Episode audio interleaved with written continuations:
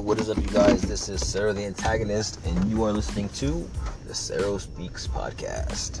Now, I got a few minutes before I get home, so I just wanted to discuss something with you guys. Just because I want this, this helps me kind of keep myself on track, right? I have a lot of stories, a lot of stories that I uh, that I'm working on, that I write.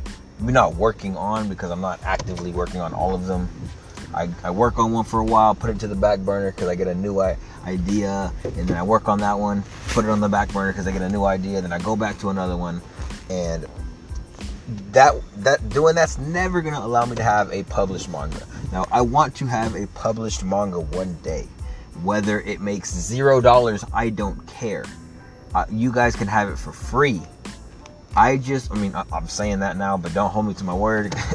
if I legitimately get to publish manga, I want to make something out. Least, I, just, I at least want to make the money back that I'm going to invest. Because I do have to invest in art and creating it, publishing, all that stuff. So let me take that shit back. you might not be able to get it for free. But I want to have a published manga. And if I could just simply recoup whatever I invest, I'll be happy. That's all I want. Like, dead ass, that's all I want and then if I could just make back what I invested, maybe a little more to kind of compensate for some of the time put in, but I'm not trying to be a billionaire or anything like that or be famous or nothing. I just want to get a story out there that's really popular that everyone likes and can learn from and can maybe see a different perspective and all that kind of stuff, right? So I'm gonna keep updating you guys on the current story that I'm working on. But that that kind of puts me in trying to keep myself in check, right? To let you guys know that I'm still working on that story, that I'm still progressing. So as of right now, I've done a lot of research. So my research that involved it's involved with this specific story, which is that gangbanger story that I told you guys about a few episodes ago. The research involves learning about many different types of gangs, their structure, how they work, what's their hierarchy, their rank structure, um, and also prison I have to learn a lot about prison, uh, prison slang, because I've never been to prison, so or even jail for that matter. So I have to learn. There's a completely different type of slang just in prison itself. So if I want to make this accurate, I want to make, I want somebody that's been to prison to be able to pick this manga up, reading it, and they're like, oh, okay, this dude knows what he's talking about because you know, blah blah. He's he's used these kind of slangs that we actually use in prison, you know. So I've been watching a lot of videos on that. I'm gonna have to research. Um, the guards. I actually knew a, a security guard, like a jail, a, a, prison guard. But I'm gonna have to research some guards, find out what how they do what they do, how what their protocol is, so things are accurate. I want things to be accurate in this because I, I love realism. I love realism stacked on top of fantasy. So obviously the story itself is going to be revolved around a fantasy setting because I have decided that these these characters are going to have abilities. I have decided I'm going to shonen that shit up a little bit and give the characters ability. Now a very small percentage of the characters in this story are going to have abilities. So so uh that that way I can keep it as realistic as possible because if half the people in the story had abilities, there there wouldn't be that big of a need for guns if all the gangbangers could just fucking shoot laser beams out of their dick and shit, you know? So by minimizing the amount of abilities the characters have in this story, it's gonna keep it it's gonna keep it realistic in the aspect where they still use guns, they still stab, they still do this. Now I honestly just thought about this right now, but I haven't thought about how the hell the uh, characters with the abilities are gonna be dealt with in prison. I gotta figure that one out because I didn't think about that at all. Because if a motherfucker can shoot fucking fire beams out of his dick, be in prison, he can just shoot his way out of the fucking cell and escape, you know? And if I curse a lot, I'm sorry. I apologize. I'm a Marine. And if you have friends that are Marines, if you are one or whatever, we curse a lot. I'm sorry. So when I get just when I just get going and I don't really think about too much like what I'm talking about, not that I'm not thinking about what I'm talking about, but if I don't if I'm kind of like have no filter and I kind of just talk, I'm gonna start cursing because that's that's how that's what we do. So I apologize if that offends anybody. I'll try to keep it to a minimum. Nah, I won't. I'm just kidding. Fuck that. Anyways, so that's something I have to work on. Um, I've been watching a lot of uh, YouTube where it's, it's, there's actually a lot of YouTubers that were former formerly in prison, and they're basically giving your they're giving everyone knowledge on what prison's like, what to do with this, how this works in prison. So it's very educational for me. Those videos are probably meant for people that are like gonna go to prison or scared to go to prison or have family in prison. But I'm using that shit as research. So I'm I'm watching a lot of that stuff and I'm learning a lot. So this is pretty interesting. And that's the thing with when it comes to research. Once you just overwhelm yourself with this kind of information, you start to just get burnt out. I'm like, fuck, man. I need to learn more about this stuff. I need to learn more of this kind of prison slang, more about this, this, and that. But I've already watched 20 freaking videos on prison, 20 videos on these different gangs and that. So I want to give y'all a quick re- like uh, summary of, of what what's gonna happen in this story. Now, am I spoiling my own story? Yeah, but I don't really care about spoilers much. And if once I publish my manga, I'll probably delete these episodes. That way, for those of you that heard what you heard, you know, you kind of got an idea of what's gonna happen. But nothing's set in stone. This is so early in the writing process. Nothing is set in stone. I can tell you all this stuff, and 99% of it is gonna change by tomorrow. You know what I'm saying? So it's none of it set in stone. so I'm gonna let you guys know what's, what's, up. So basically, the story revolves around three kids. They're 13 years old. Uh, the three protagonists. It's uh now if race and kind of things like that offend you, I apologize, but race is a big thing when it comes to gangs and prison and stuff like that. So that has to be incorporated. There has to be segregation. So if you get all wire, you know, the black people are over here and all the Mexicans are over here and blah blah, and why are they fighting each other? That's just how gangs are. So if if you're gonna get offended by that, then this is definitely not the story for you. You can still listen, but you're most likely not gonna want to watch the story or read the story when I when I publish this. Eventually, in the, in the not near future.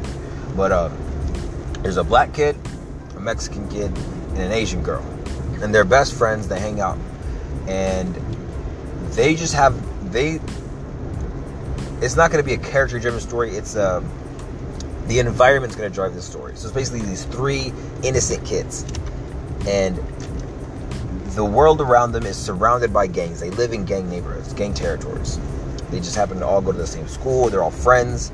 They grew up together, and they all live in gang uh, gang territory.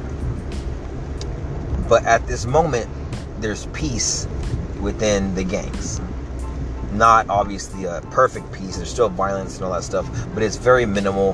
The city's for the most part calm. Um, and the gangs have all agreed. They're still stealing drugs. They're still doing this, robbing people and stuff, because that's what they do. But amongst each other, there's peace for the most part. Um, geez, I really need to look at my notes because I, I, off the top of my head, I can't remember. There is something that happens. Uh, something's gonna happen to trigger one of the gangs to turn on another gang. So these two gangs start going to war. So these their neighborhoods start becoming way more dangerous, and it's more or less these kids just surviving in what is it middle school when you're 13 in middle they're surviving middle school living in these gang gang in a gang world more or less in a gang city in a gang infested city. And it's going to show them at school like how how gangs are going to do this and how they're going to be small kids and this and that and maybe older kids are going to come up to them start bullying them when they're at school and then you know they keep getting bullied and bullied and maybe one of them's going to you know i think what uh one of the characters he's actually to have a, he's to be he's to be uh born in the gang now if you guys don't know sometimes if a guy's in the gang, a, the girls in the gang, they get together, they have a kid, they have a family that little boy gets raised as if he's going to be a part of the gang. He gets raised by the gang. He gets raised with the mentality that he is going to continue in the in his parents' footsteps and be a gang member. So he's forced to be in that gang. So I don't know if any you people don't that don't really have never been around this stuff. That does happen.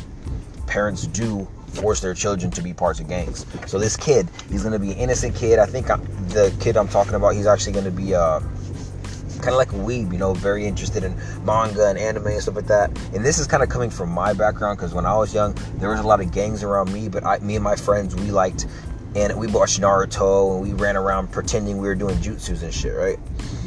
So these kids have to survive. One of their friends is to be kind of getting pulled towards the gang, and these these other two kids are trying to help him to get away from that kind of life. At the same time, uh, these other kids that are gonna be like not real gang members. They're like those wannabe gang members that aren't officially in the gang, but they they pretend to be.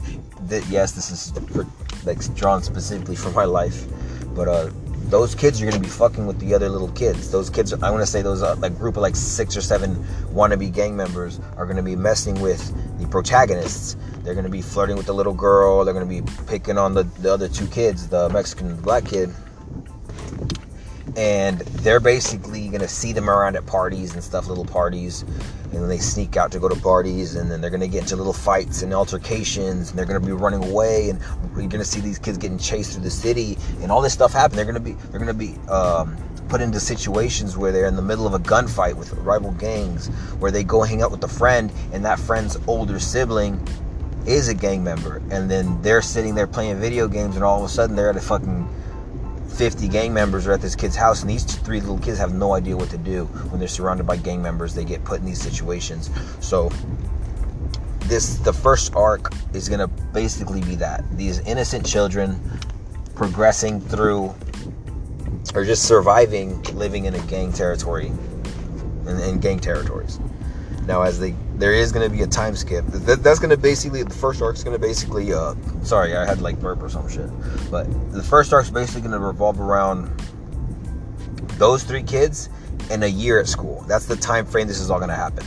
All this is going to happen within a year. So by the end of the story, if they're 13 and 14, they're going to be 15 or yeah, 14 and 15. So just so you guys get a grasp of the concept.